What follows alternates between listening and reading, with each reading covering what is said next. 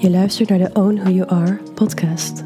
Mijn naam is Malou van der Tas en ik ben de eigenaresse van Malou Model Management. En dit is de podcast met echte gesprekken die verder gaan dan de oppervlakte en het uiterlijk. Levensverhalen, authentieke personen en inspiratie om dicht bij jezelf te blijven. Laat je meevoeren op deze reis naar meer verbinding, liefde en positiviteit.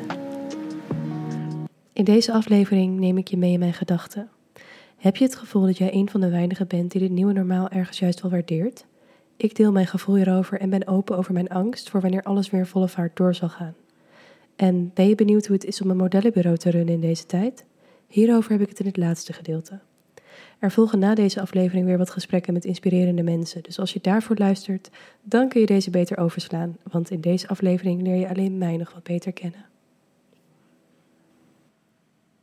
Ik dacht toen ik deze podcast begon dat ik vooral in gesprek zou zijn met anderen. En dit zal ook voor een groot deel zo zijn. Maar surprise, dit is er weer eentje alleen door mij. Door jou als luisteraar en de reacties die ik heb gekregen, ben ik er namelijk een beetje anders naar gaan kijken. Want zoals ik in de eerste aflevering al zei, is het ook een proces waar ik aan begin zonder strak plan en zonder perfectie. En als ik naar de naam van mijn podcast kijk, lijkt het me ook niet gek als ik af en toe een kijkje in mijn eigen hoofd geef. Dus mijn gedachten wat meer met jullie deel. Niet alleen een kijkje in mijn hoofd, maar ook een kijkje in mijn business. En ik heb hier wel weer even een paar weken aan moeten wennen, want het idee is ergens ook best eng. Ehm, maar ja, ik vond het ook best eng om de vorige aflevering online te zetten. Ik deelde een boodschap met je over het bouwen van je zelfvertrouwen. En dat terwijl je daarmee natuurlijk nooit klaar bent. En ik absoluut niet het voorbeeld daarin uit wil hangen. Al durf ik mezelf ook best credits te geven over het proces wat ik daarin heb doorgemaakt. En de manier waarop ik dit in mijn modellenbureau doorvoer.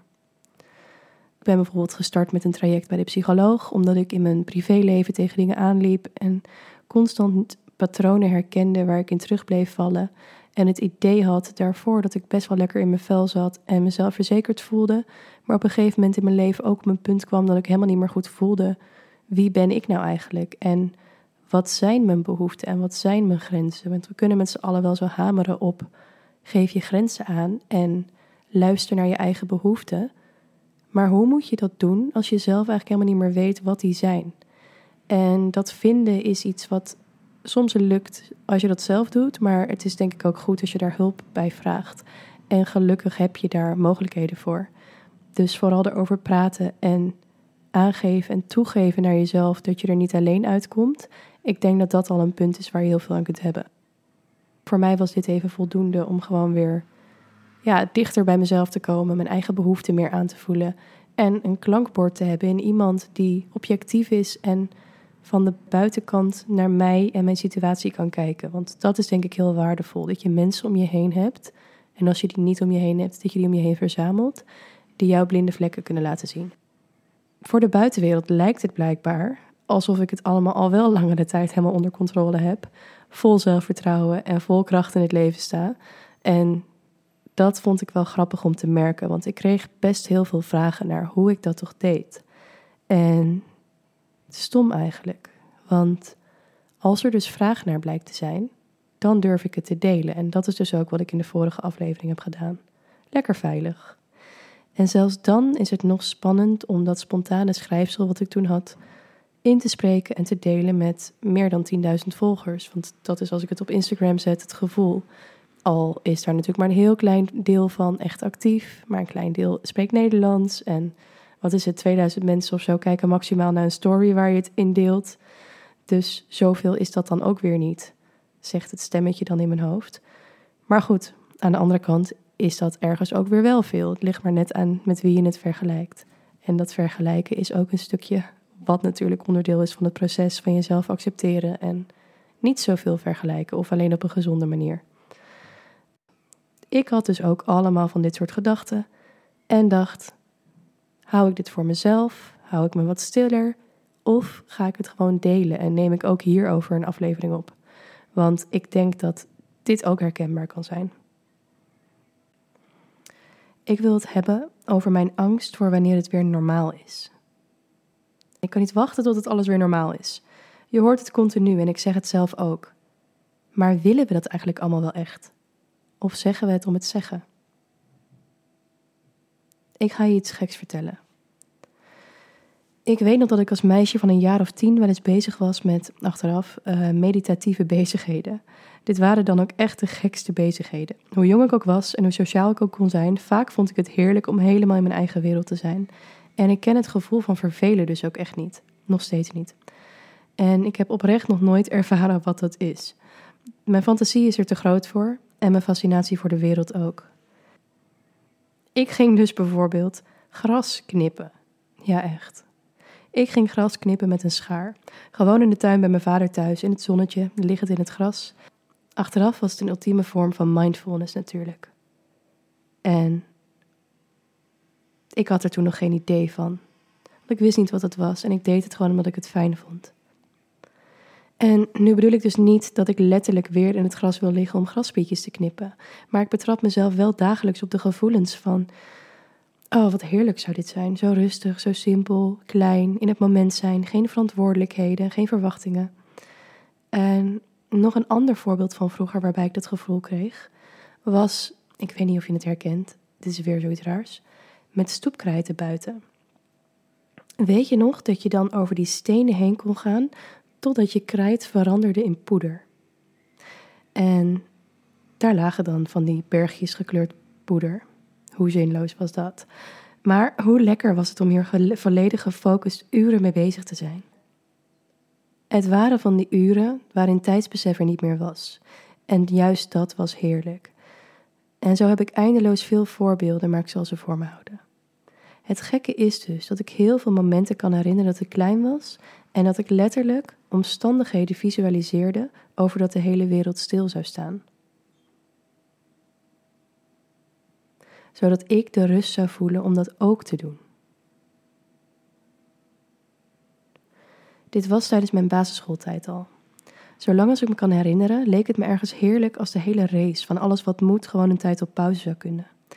Ik heb zo vaak aan die pauzeknop gedacht, waarin ik me dan voorstelde dat ik me nergens gehaast in hoefde te voelen en dat ik de tijd kon nemen voor alles op mijn tempo. En eigenlijk vind ik dit dus best confronterend om te beseffen. Is het normaal dat je als klein kind dit al zo ervaart en dat al die prikkels zo overweldigend kunnen zijn? Juist omdat ik toen al alles uit het leven wilde halen, had ik dus ook toen al het gevoel dat alles van de buitenwereld eigenlijk soms te intens kon zijn. Aan de ene kant zo bang om alles te missen, maar aan de andere kant ook complete scheid hebben aan alles en mijn eigen koers varen. Uren gaan zitten tekenen terwijl de rest van mijn vriendengroep buiten was. En later was ik nachten UFC-gevechten aan het kijken terwijl mijn vrienden uitgingen. Er zitten zo erg twee kanten in mij. En het gekke vind ik nu dat de wereld letterlijk op pauze staat. Deze situatie heeft gewoon een wereldwijde pauze in zoveel opzichten afgedwongen. En nu ervaar ik dat minder intens dan een jaar geleden, toen we allemaal nog helemaal geen idee hadden waar we in terecht waren gekomen. Even terzijde, hebben we dat nu wel? Um, of doen we allemaal maar heel hard alsof we het weten? Ik heb het gevoel dat iedereen juist uit deze situatie de grootste dieptepunten alweer om heeft weten te zetten in hun kracht. En velen een modus hebben gevonden waarin onze realiteit, deze nieuwe realiteit, eigenlijk ook best lekker is. En ik weet dat ik hier haters over me heen kan krijgen, maar ik denk dat je best begrijpt hoe ik dit bedoel als je even nadenkt. Ik heb het niet over die extreme treurige gevallen en ik weet dat het shit is. Maar soms denk ik ook heel erg dankbaar aan die pauzeknop. Hoe ik vroeger in mijn hoofd vroeg of de wereld soms even op pauze zou mogen, zodat ik niet naar school zou hoeven. Of later, zodat ik wat langer kon blijven liggen in bed als het koud was en ik het eerste uur moest beginnen. Of wanneer ik me overweldigd voelde toen ik modellenwerk deed en een studie tegelijk en voelde dat iedere opdracht de kans was, maar ik ook niet altijd op twee plekken tegelijk kon zijn, of eigenlijk dus nooit. En dan voel ik nu ineens dat deze gedwongen of door mij afgedwongen pauze goed is. In ieder geval voor mij, met mijn ijzeren discipline en hoge ambitie, omdat ik mezelf nooit een moment zou gunnen om het wat rustiger aan te doen. Om wat liever voor mezelf te zijn. Wat minder alles uit iedere seconde te moeten halen. Zoals ik dat vroeger nog kon, toen ik alleen aan mezelf hoefde te denken, had ik dat nu nooit gedaan met al mijn verantwoordelijkheden. Ik vind soms echt rust in het idee dat we allemaal maar het beste aan het maken zijn van deze gekke tijd. De tijd die wij het nieuwe normaal noemen. Ik verstop me er soms achter om even niet alles uit mezelf te halen. Ik verstop me achter deze tijd, achter dat nieuwe normaal. En ik stel mezelf dan gerust met de gedachte dat het voor iedereen een moeilijke tijd is en dat ik nu vast minder snel ingehaald word door iedereen om me heen. Want het is zo dubbel. Ergens kan het me niet schelen en gun ik ieder ander al het succes van de wereld. Maar aan de andere kant is daar ook in mij die onzekerheid van het kleine meisje, die soms even de wereld op pauze wil zetten om adem te halen en het bij te kunnen houden zonder ingehaald te worden door alles wat moet. Dus stel ik ook nu de vraag: wanneer wordt het weer normaal? En misschien heb ik een antwoord. Wanneer het zo moet zijn. Wanneer dat kleine meisje er klaar voor is. Hetzelfde ervaar ik in mijn bedrijf. Ik kijk zo uit naar de tijd dat alles weer mogelijk is en dat we allemaal weer volop mogen werken en reizen. Reizen is echt een uitdaging in deze tijd met al die PCR-testen en de maatregelen waardoor zoveel niet kan of mag. Wanneer je een bedrijf hebt wat vooral op het buitenland gericht is, dan is het echt iets wat dagelijks aan de orde komt. En het is mooi om te zien hoe mensen creatieve oplossingen zoeken en het contact ondanks alles warm houden. De e-mails en telefoontjes van internationale scouts en klanten, die allemaal afsluiten met de tekst: I can't wait to see and hug you in real life. En elke e-mail met een onbekende die begint met So nice to e-meet you. Ehm, ja, we vinden allemaal onze weg om in deze tijd sympathiek en warm te blijven en de connectie op te zoeken. Maar ik voel ook dat we allemaal los van de frustratie en de drang naar vrijheid en veiligheid ook genieten van alles wat deze tijd wel brengt. Ervaar jij ook die menselijkheid die het brengt, omdat mensen genoodzaakt zijn thuis te werken en daar nu eenmaal meer is dan alleen maar een bureau en een computer en telefoon?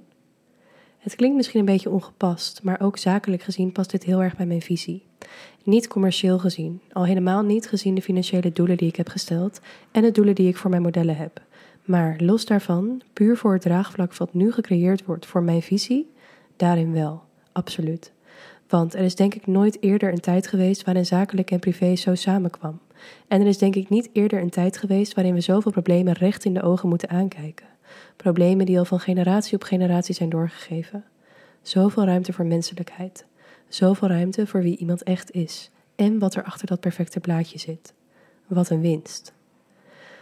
En de ruimte die ik neem om aan mezelf te werken en mijn patronen te doorbreken, waar ik aan het begin over vertelde, die energie kan ik weer doorgeven aan de modellen waar ik mee werk. En die geven dat met mij weer door aan de klanten met wie we werken. Het begint echt bij jezelf aankijken en voelen wat je behoeften zijn. Daar zo goed in worden dat je dit zonder moeite aanpakt. En is het niet een feit dat voelen wat je nodig hebt veel makkelijker lukt wanneer je minder geleefd wordt? En is het niet een feit dat je creatief moet zijn wanneer er weinig opties zijn? Volgens mij zijn dit samen behoorlijke ingrediënten tot succes. En het is maar hoe je naar kijkt. Soms zit groei namelijk juist in de rust en is drukte misschien op korte termijn winst, maar ik voel gewoon dat dit allemaal goed is voor de lange termijn. Dat ik ooit een modellenbureau zou beginnen was geen nieuws voor veel mensen die me kennen. Dat ik dit al zo jong zou doen en met zo'n specifieke missie was dat misschien wel. Ik voelde me twee jaar geleden gewoon geroepen. Ik voelde me geroepen in deze wereld om de modewereld wat menselijker te maken. Om in alle opzichten meer inclusief te worden. Het voelde niet goed om zelf als model te werken en een leven te leven waarin het gepast was om zoveel met mezelf bezig te zijn. Ik wilde meer bezig zijn met een groter doel, iets wat mijn eigen doelen zou overstijgen, en soms voel je wanneer het je tijd is. Op het moment dat ik begon voelde het ergens zo onlogisch, want ik was letterlijk nog mijn scriptie aan het schrijven terwijl ik al een fulltime baan had, was hoogzwanger van mijn zoontje en ik woonde overal en nergens ter wereld. Toch ging die knop om. Ik begon met een businessplan, wat niet verder kwam dan marktonderzoek en mijn visie scherp krijgen. Want het financiële plaatje, dat interesseerde me eigenlijk helemaal niets. Het voelde toen puur als mijn passie volgen. Iets brengen in de wereld en ik zag dat daar geen ruimte was voor een verdienmodel. Naïef als ik was toen, want uiteindelijk heb ik gaandeweg wel geleerd dat ook juist je money mindset essentieel is voor groei en succes. Essentieel om te kunnen geven. Begrijp me niet verkeerd. Geld moet niet de drive zijn. Geld is een gevolg van succesvol ondernemen vanuit je hart en dat daardoor alleen nog maar beter kunnen doen. En nu even terug naar het nieuwe normaal. Ik vind het een bizarre situatie dat ik mijn modellen eigenlijk niet eens zie. Het is normaal om alles digitaal te doen, iedereen in zijn eigen bubbel. Voordat ze naar jobs gaan, is de manier om ze tips te geven voor poseren en dingen voordoen Eigenlijk alleen maar via Zoom-calls of door filmpjes door te sturen waarin ik het voordoe. En de laatste keer dat we met een grote groep meiden samen waren was al ergens in maart of april vorig jaar. Maar toch is de ruimte die ik nu voel met alle meiden van Malou Model Management een basis te leggen in hun persoonlijke groei en te werken aan een positieve kijk op de wereld en vooral op zichzelf groter dan ooit. Ook omdat zij stuk voor stuk uitdagingen tegenkomen in hun leven die ervoor zorgen dat zij kwetsbaar zijn. En ik ben elke dag weer dankbaar voor de openheid die zij me geven, waardoor wij samen kunnen bouwen. Bouwen aan zelfvertrouwen. En ik kan alleen maar hopen dat zij dit uiteindelijk ook weer doorgeven aan de mensen om me heen. Ik leer elke dag van mijn modellen, klanten en de uitdagingen die op mijn pad komen. Maar ik kan me ook weer veilig verstoppen achter dat nieuwe normaal. En dat kan omdat juist dat maakt dat het rustiger is dan ooit. Omdat niemand me mist als ik er een dagje geen ruimte voor heb. En dat gevoel dat iedereen je dan inhaalt, dat gevoel wordt steeds minder. Dus misschien is deze tijd ergens toch dat cadeautje voor de kleine Malou, die vroeger vroeg of de wereld op pauze mocht. Ik heb zoveel ruimte gekregen om de basis te leggen en aan mezelf te werken, dat ik misschien ook mag loslaten dat ik bang ben voor wanneer het weer normaal wordt. Misschien ben ik er wel klaar voor. En als het me dan toch zwaar valt, zullen we het dan samen doen? Laten we niet meer terugvallen in die race van het leven en laten we deze lessen meenemen om het echte nieuwe normaal straks zo de moeite waard te maken dat we dit allemaal voor lief nemen.